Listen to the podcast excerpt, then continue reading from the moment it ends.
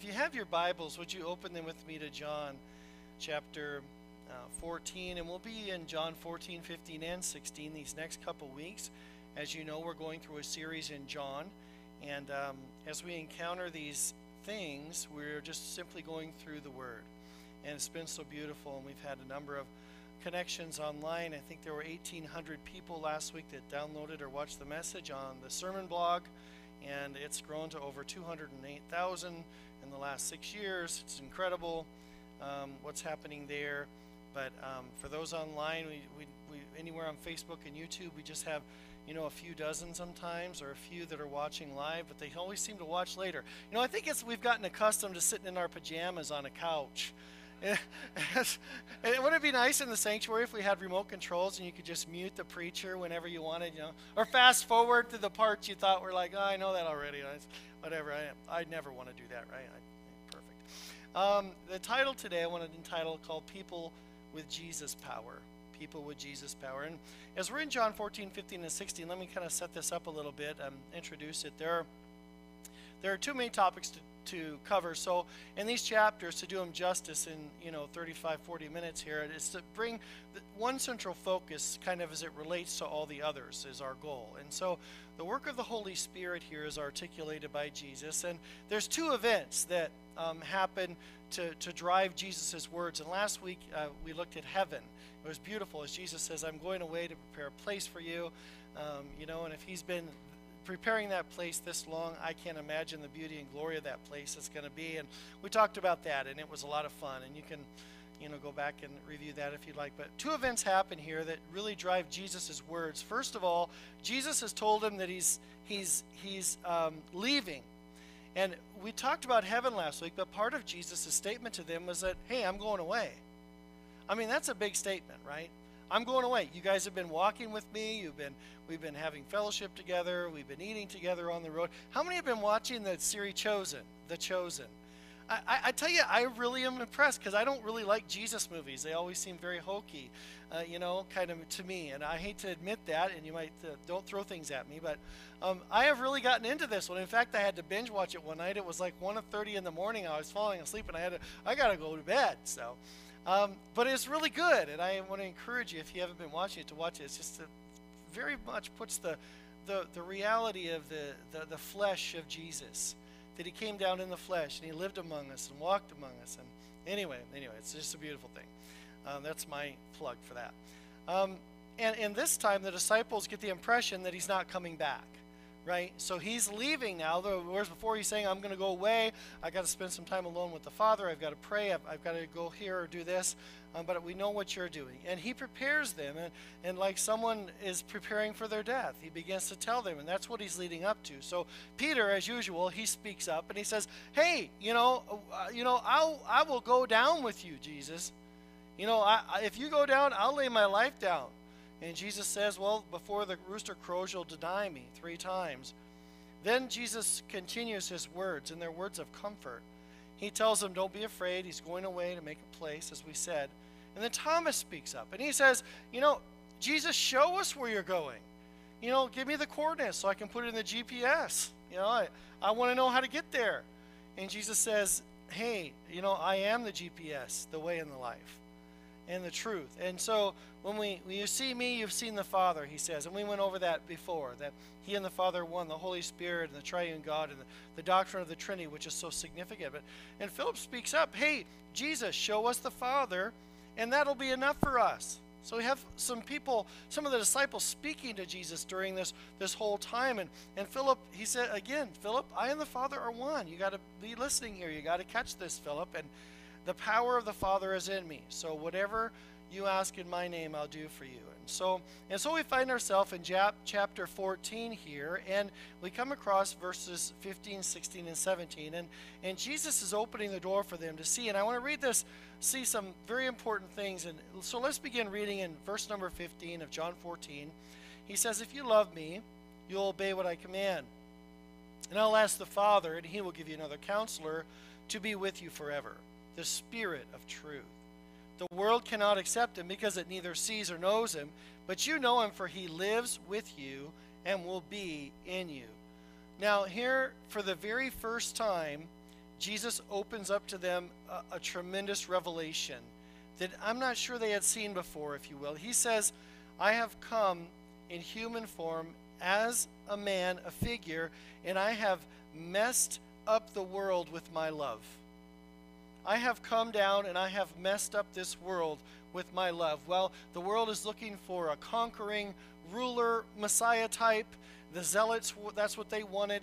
Um, he says, I have come to show you a freedom beyond anything else. So I'm, I'm leaving, but I'm sending the Holy Spirit. I'm sending God and the Spirit to be with you. So I'm not going to be with you forever. Not only does he say this, but in, in one portion of Scripture, Jesus uses a descriptive term to show one of the purposes of the Holy Spirit to him. He says that he will send them another counselor.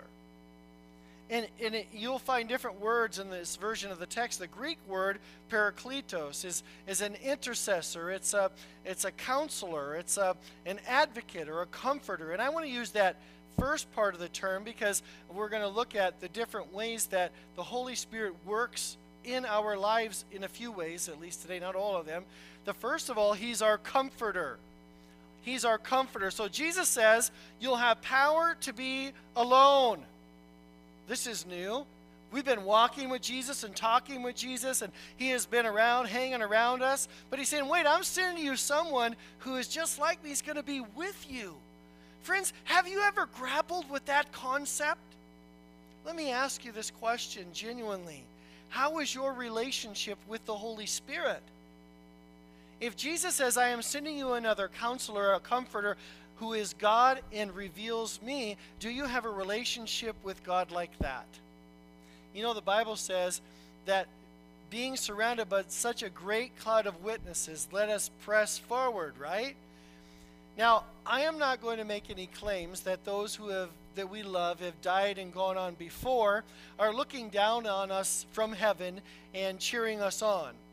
We do know that God is, though, but I, I want to pose this this might mess with our theology a little bit. I think when somebody comes to Christ in heaven, I don't necessarily believe it's the angels that are rejoicing. I think the heavenly host includes all those who have gone on before. Now, I'm not saying that they see you in your life down here, but Paul does write with such, or he, the writer of Hebrews, I shouldn't say, uh, but with such a great cloud of witnesses, and then Paul writes the same thing, that, that, that we are looking, if we were to see that, we would see that there are people cheering us on. And when I think about this scripture right here, Jesus says, I have someone who is like me in my power, the power of heaven, the power of the Creator God, who is cheering you on. He is your comforter. I'm, I'm, I'm sure you've needed comfort at times. We name things for um, comfort. We have comforters at home, blankets, right? I believe in one very part, I think it's probably in the Bible somewhere mashed potatoes and gravy, comfort, food. you know, I'm looking forward to food after after church today. There's a lot of things that we think bring us comfort. There are chocolate brings me comfort, right? I, I, I just it, it is one of those things that I just we went to uh, dinner after at men's re, men's retreat and and um, we had you know a sandwich or I, I had a, a, tortilla thing I think a, uh, and uh, Phil had something else and we're sitting there and we're talking and and I said you know what I'm gonna get whatever death by chocolate thing is here and so I did, and it was this big piece of chocolate, and I nearly ate the whole thing. And it was just like, oh, it was glorious. It was just like, wow, this is awesome. Lots of things that we have in our life that bring us comfort. Nobody wants to live just with the thorns, right? We, we don't want to sleep on stones. We have a nice, comfortable bed. We, we don't have. Um, we don't ride um, certain brand of motorcycles, Harleys, because we know other motorcycles are faster and better. They're more comfortable. We have all these things, right? We have opinions about things, like I just shared one with you. We have all these things that, that are more comfortable for us. Well, Jesus says that the Holy Spirit is our comforter. And I think you know more than just the practical sense of how your flesh is feeling. A comforter is the most comforting in times of great distress. When we lose a loved one, or we go through a terrible tragedy in life, or we lose our job or career, or, or we're faced with difficult situations in our home, we enjoy the comfort and consolation of our friends and family. We, that's good. I have recognized in my life when I have ventured into terrible things and things have been hard when I've had somebody to talk to. Amy has been my comforter. My sister, my wife has been my comforter. There have been people that I've looked to, but the great thing about God is that Jesus says, I am going to send you someone who's also going to be with you. You imagine the disciples' relationship with Jesus and what it must have looked like walking and talking with him and being with him and sleeping in the same places and eating the, around the table together and, and having this kind of fellowship and relationship, these strong connections, following him for three and a half years. He, he was out there and they were with him and they're, they're doing everything and doing life with him. Now he says he's leaving them your best friend, your teacher, your guide, the one who has shown the most profound wisdom and healed the sick and, and raised the dead, and, and you've seen amazing things, and yet he calls you his friends and his inner circle, and he is leaving.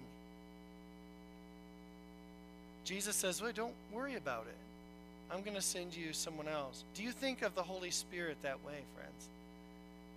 That Jesus is a friend like that that sticks closer than a brother. Psalm 34 18 Scripture says the Lord is close to the brokenhearted and and saves those who are crushed in spirit. It also says a wounded spirit who can bear. Right?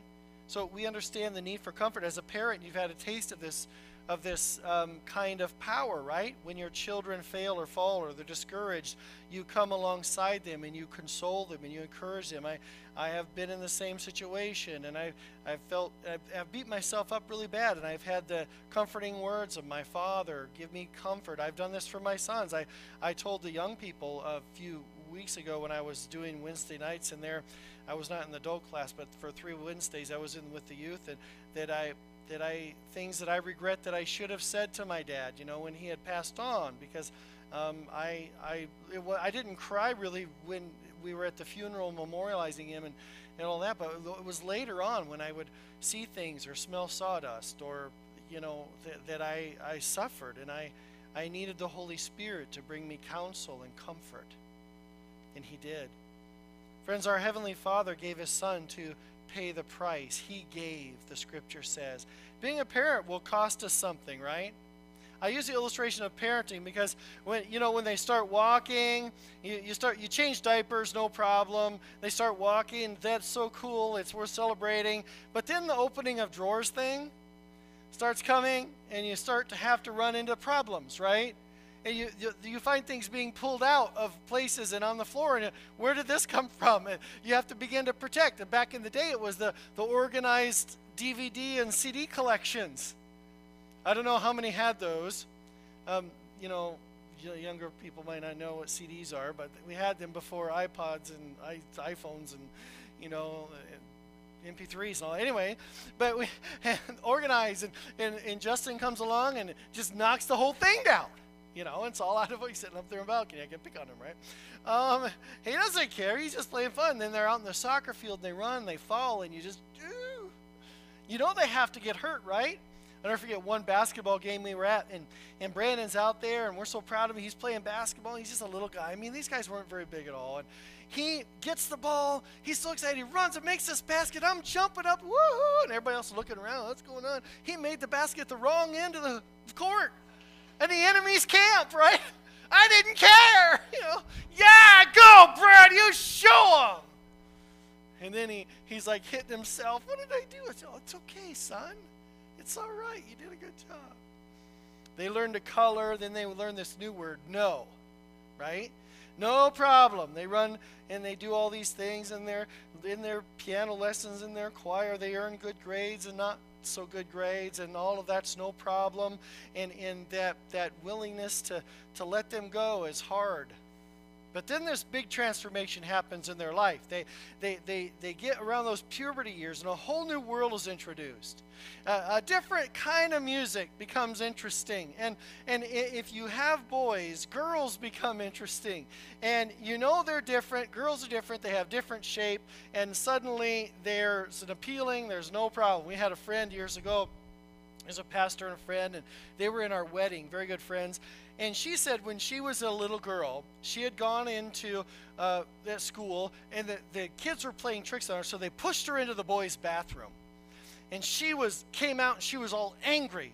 She put her hands on her hips, marched down the hallway to the principal's office, opened the door, and said, "I want to know why the boys have drinking fountains in their bathroom and we don't." Well, it wasn't a drinking fountain, I tell you that much. We knew that boys, what's different than girls? Well, girls have long hair. Okay, girls have long hair. Well, there was something a little more different than that. They're good kids, they have good friends, they love the Lord, they love, you know, people, and, and then perhaps the most sacrificial roles as a parent comes of letting go of control, right? And it's letting go of their choices, their or their college plans maybe, or helping them and guide that. But it's not even letting go of some of those things. Letting those things go, it can be hard and it's difficult to let them go. I cried when Brandon got married because he was moving away from me, right? It's my baby, he's gone. One of the toughest things that parents lose, it's hard to let go though of that little round thing inside the car called the steering wheel. That's hard to let go and then you have to repent for your white knuckles for years to come. But this is where we really hold on in our times of brokenness and surrender and letting go of things that have hurt us to the scripture, where Psalm 34 18, the Lord is close to the brokenhearted letting go of those things that hurt as, as, as we weep and, and we have difficult times in life. Not only are we weeping because maybe our kids have grown or things have changed but when things tragedies happen in life that's some oftentimes where we are having to let go of stuff. Letting go of things is hard. And being rejected is hard.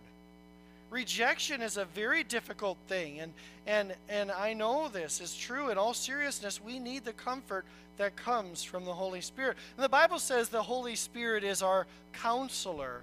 Part of comforting is giving good counsel.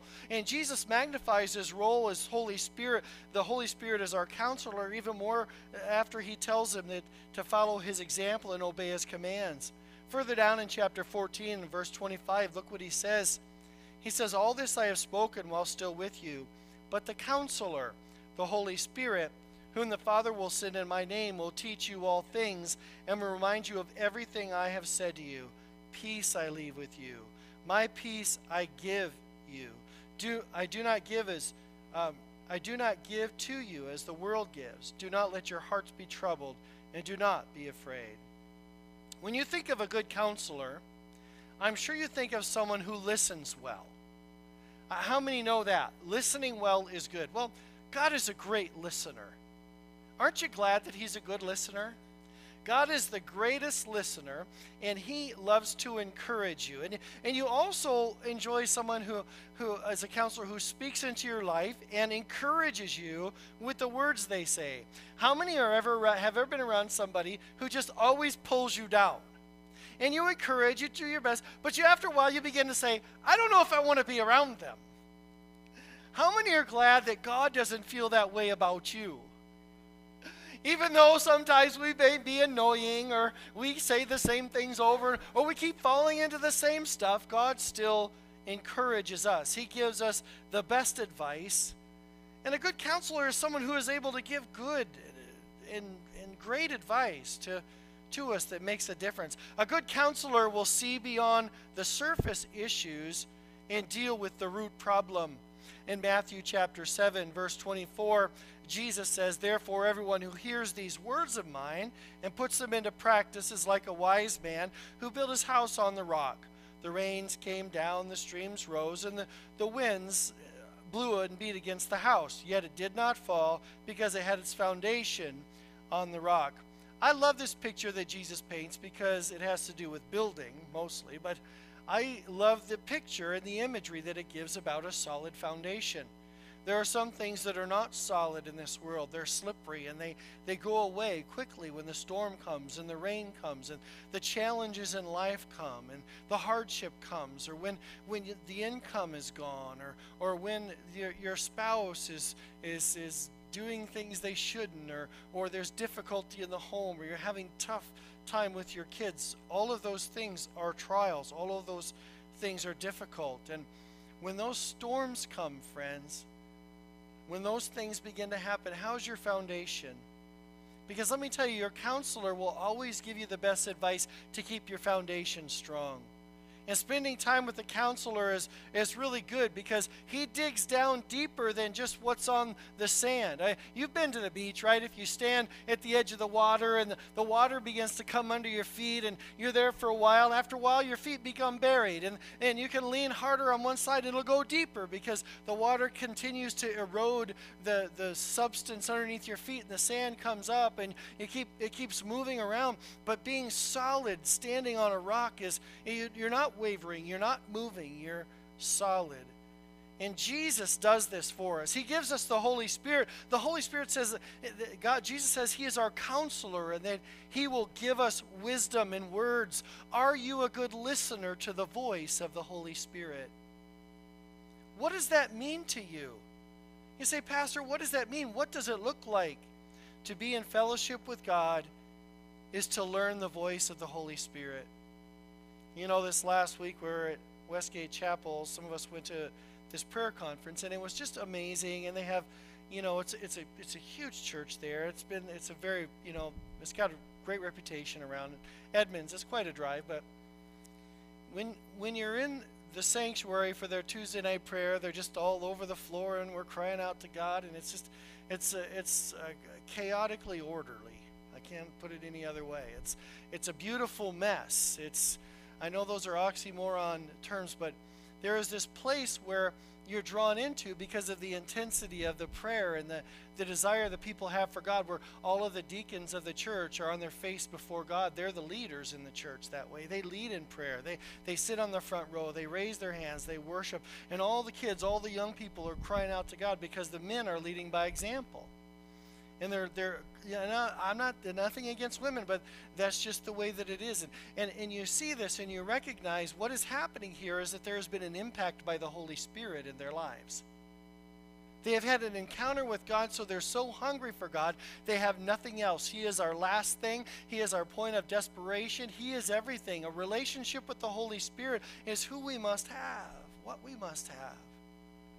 How is your relationship with the Holy Spirit? Do you hear God speak in your life through promptings? And when you read His Word, does the, His wisdom of His Word wash over you and jump into your heart?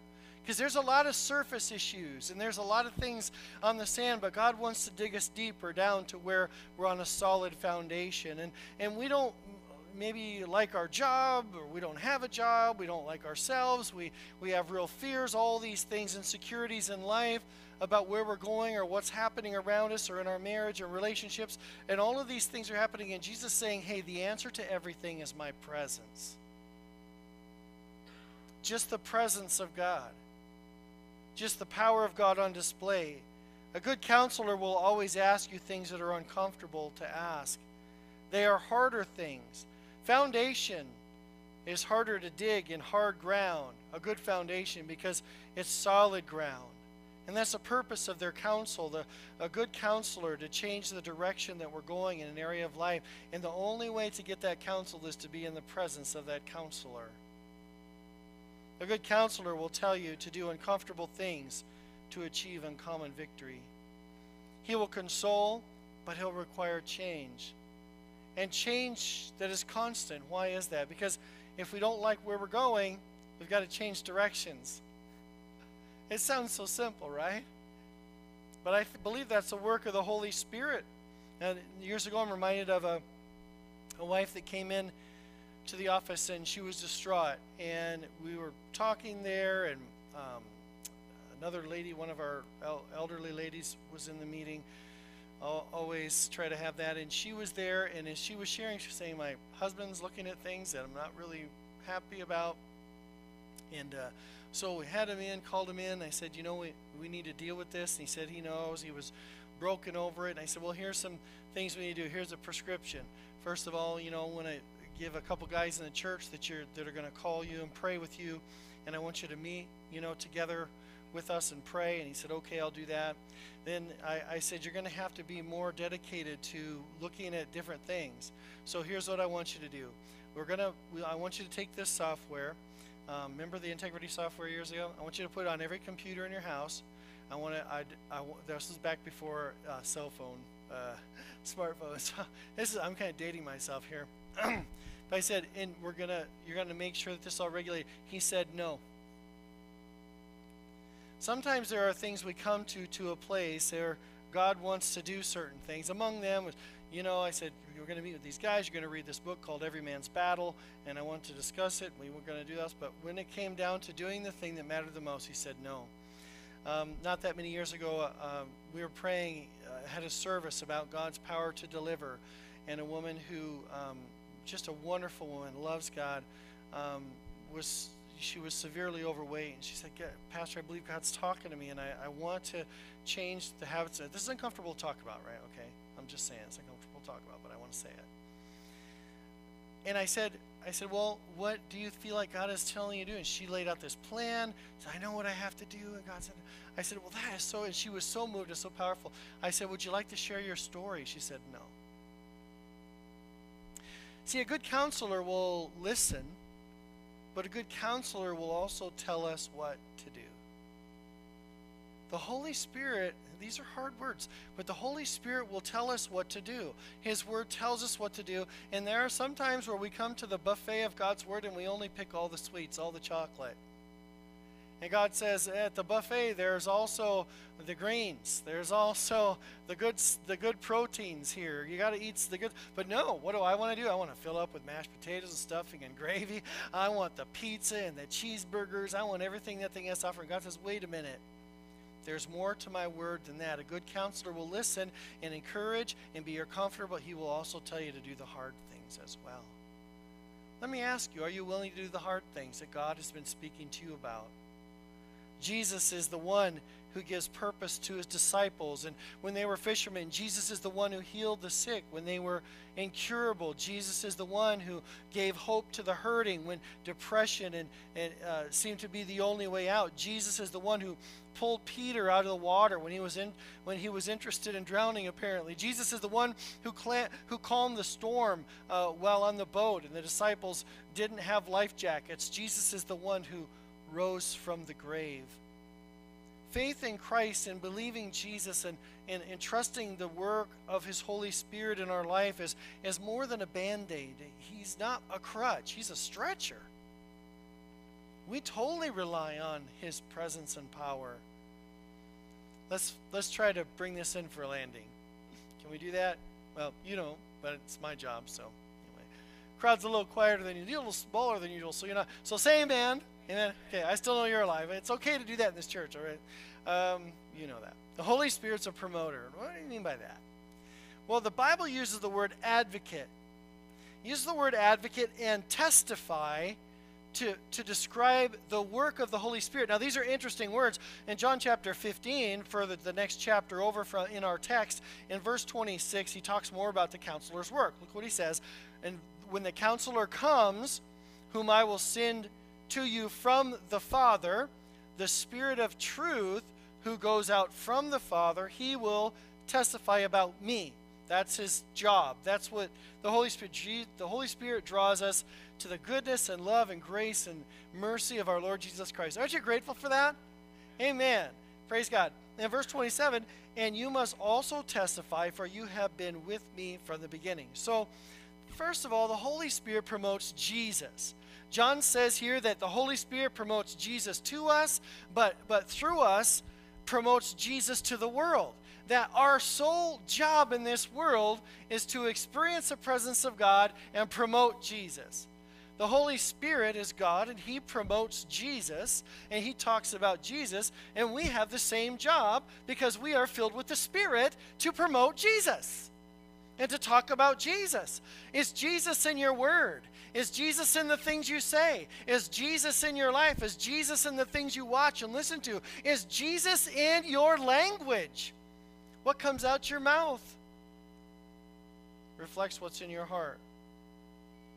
Only 50 years ago in America, you would have little trouble making these kinds of promotions about Jesus because there was kind of in a uh, 60 years, there was kind of an underlying understanding of sin and that Jesus is Savior. Now, this competition for Jesus is, has been cell phoned and YouTubed right out because there's so many ideas. Friends, we got to keep talking about Jesus. We got to be a ministry and talk and lifting up his name. And when we talk about Jesus, promote Jesus, uh, today there are among the most controversial things in the world is about Jesus. That God is real and created everything and he's a ruler of everything. That Jesus is God. There's quite a statement. Jesus is the only one that saves from sin and death. I mean, you got all kinds of problems with pantheism and, and karma and universalists with that statement alone. Jesus is the only way to heaven, right? Tell that to the Buddhist or Hindu or the uh, Islamist uh, or, or, the good karma. Those things are that's a that's a contentious statement. But when the Christian says it, we say it in love because the Holy Spirit through us communicates Jesus. John 6 44, the Bible says, No man comes to the fa- comes to me unless the Father who sent me draws him, and I will raise him up at the last day. That the Holy Spirit's work pulls us in. The Holy Spirit sent from the Father, the Holy Spirit through Jesus, the Holy Spirit in and through us, promoting and talking about Jesus. Then uh, the other thing he does is the Holy Spirit promotes conviction. Now, there's a lengthy portion of the text I want to read from, from chapter 16. And in the next weeks ahead, we're still going to be in these three chapters. There's so much here, but I'm picking different topics as we go through. They're related. Verse number uh, 5, all the way down through verse 16. So read along if you can. I think I got this one on PowerPoint. Yeah, I do. Now I am going to, to him who sent me. Yet none of you ask me where you are going, because I have said these things, you are filled with grief. And they're sad. He knows this. They, I'm going away. Remember, we talked about that earlier. He's walking with them. Now I'm, I'm leaving. What? Are you leaving? Because they know his words. When he says something, he means what he says, right? But I tell you the truth, it is for your good that I'm going away. Unless I go away, the counselor will not come to you. But if I go, I will send him to you. When he comes, he will convict the world of guilt in regard to sin and righteousness and judgment in regard to sin, because men do not believe in me. In regard to righteousness, because I am going to the Father, where you can see me no longer. In regard to judgment, because the prince of this world now stands condemned. I have much more to say to you, more than you can now bear. But when he, the Spirit of truth, comes, listen this. It's like it's like the words are settled down all of a sudden. You ever see the um, what is that? The Lion, the Witch, and the Wardrobe, in the first scene where um, the one dude is talking about, and when Aslan, and you know, in the movie, all the music changes, and they're talking about Aslan, and all, they're listening to the words. I imagine that's what happens right here. All of a sudden, Jesus, he comes, to, he comes down to this point, and he says, there, "There's much more that I have to tell you. I have more to tell you, more than you can bear. But when He, the Spirit of Truth, He will guide you into all things to say. He will bring glory to me by taking from what is mine and making it known to you. All that belongs to the Father is mine." That is why I said, The Spirit will take from what is mine and make it known to you. In a little while you will see me no more. Then after a little while you will see me. Verse 29, he says, In regard to sin, the Holy Spirit's work, because men do not believe in me. And, and isn't that great? You say, Pastor, what do you mean by that? That God is the one who saves and, and I don't. That's what I get out of it, right? I'm glad that God is Savior, Jesus is Savior, and I'm not. I'm glad that, that when somebody still has questions that maybe I don't have the answer to, that, that I can still plant the seed and pray for them. God is the one who saves them. Praise God for that. He is Savior, He is Lord. The good news is the Holy Spirit does this work of conviction. He comes in, and I'm sure you've experienced His conviction, haven't you? When, when you know He's leading you a certain way, or you're walking in a, a sin or doing something, and His Spirit has brings some conviction to you. And, and the Bible says here, Jesus said, guilt in regard to sin, right? So we understand the purpose of all that, and, and so that we can share our story, because not one of us in this room is perfect. And we're so grateful for the grace of God. And those that are doing this and you're engaged in the Holy Spirit, we have a, a positive atmosphere around us. And we do that because God is working in your life. So this only happens if we are people of the Holy Spirit. He, look what he does here in, in verse 13. He guides us into all truth. There's so many things here. He will tell us what is happening. He'll, he reminds us of the promises of G that Jesus gave. And, and He will comfort us when the rest of the world doesn't comfort at all. There's no comfort in this world. If you're not living a life that's in relationship with the Holy Spirit, friends, I want to encourage you today we need to change. We need to be able to come to God and say, God, I am so sorry for, for just saying I believe and yet not walking and following you. And to simply take time every day to get quiet before God and ask Him to fill your heart and your life with His presence and the power of the Holy Spirit. There can we can be careful then to observe what happens and, and see that God is really changing us and working in us. So so we can live like more like Jesus. We can strive to be more like Jesus because of the work of the Holy Spirit. This is opposite the way the world thinks. But I'm so grateful that God does this in our life.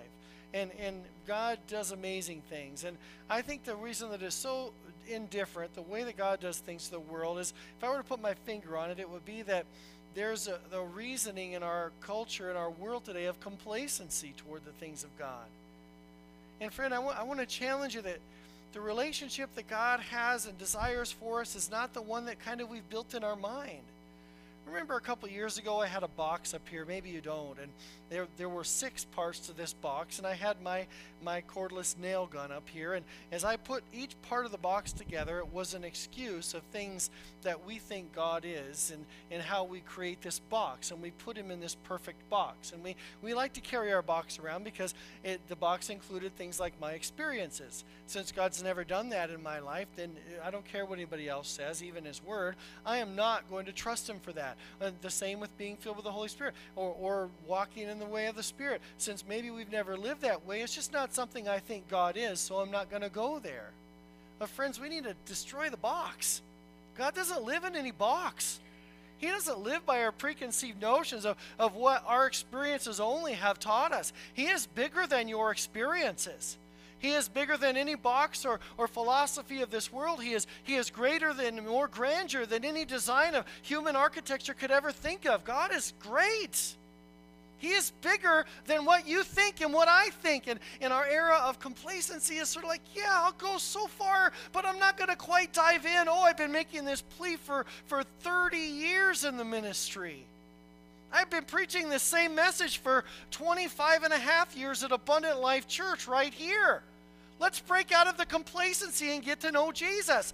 And quit saying, God, my expectations are this. My expectations from church or the pastor's words are this. My expectations are that eh, because they didn't work out, no, I'm not going to trust you. Well, your expectation needs to change to expectancy. It's whatever God gives you are grateful and you're going to run with that. Friends, I'm saying that maybe we need to just wake up. I remember one time years ago, Pam and I were uh, this couple in our church, and they were wonderful people. And they got into our minivan. You know, we liked minivans because we have four boys, and they could just pile in with all the stuff wherever we're going, whatever we're doing. So we got in our minivan. We had this old Ford Windstar, right? And we drove this thing, and and for years, just until like six years ago, at the church, I had always deferred my salary. I got paid like $30,000 for like 15 years in a row up until just five years ago. Uh, they gave me a big raise like five years ago. Oh, it was a huge raise. I mean, I, I make so much money now. Ah, I blush. Anyway. But, it, you know, that's kind of what it was. And I deferred it because I wanted to hire a youth pastor. I wanted to do this and this and this. So we, we had this old Windstar, and I was working another job the whole time. 17 of the 25 years I was here, I had a full time job or, or had a business. And so um, we were driving this minivan, and it was just, it was ours. I mean, it was our van. We, we owned it. It's nice to own your car. Don't go in debt for a car, it's stupid. Anyway, so sitting there driving there, so we went to pick them up, and we thought we'd ride with them. He's a colonel. They're, you know, they're, they're better to do, I guess, in a lot of ways. So anyway, but no, they're going to ride with us. So we got in our van, and um, I heard about it the next week that I didn't have floor mats in my van.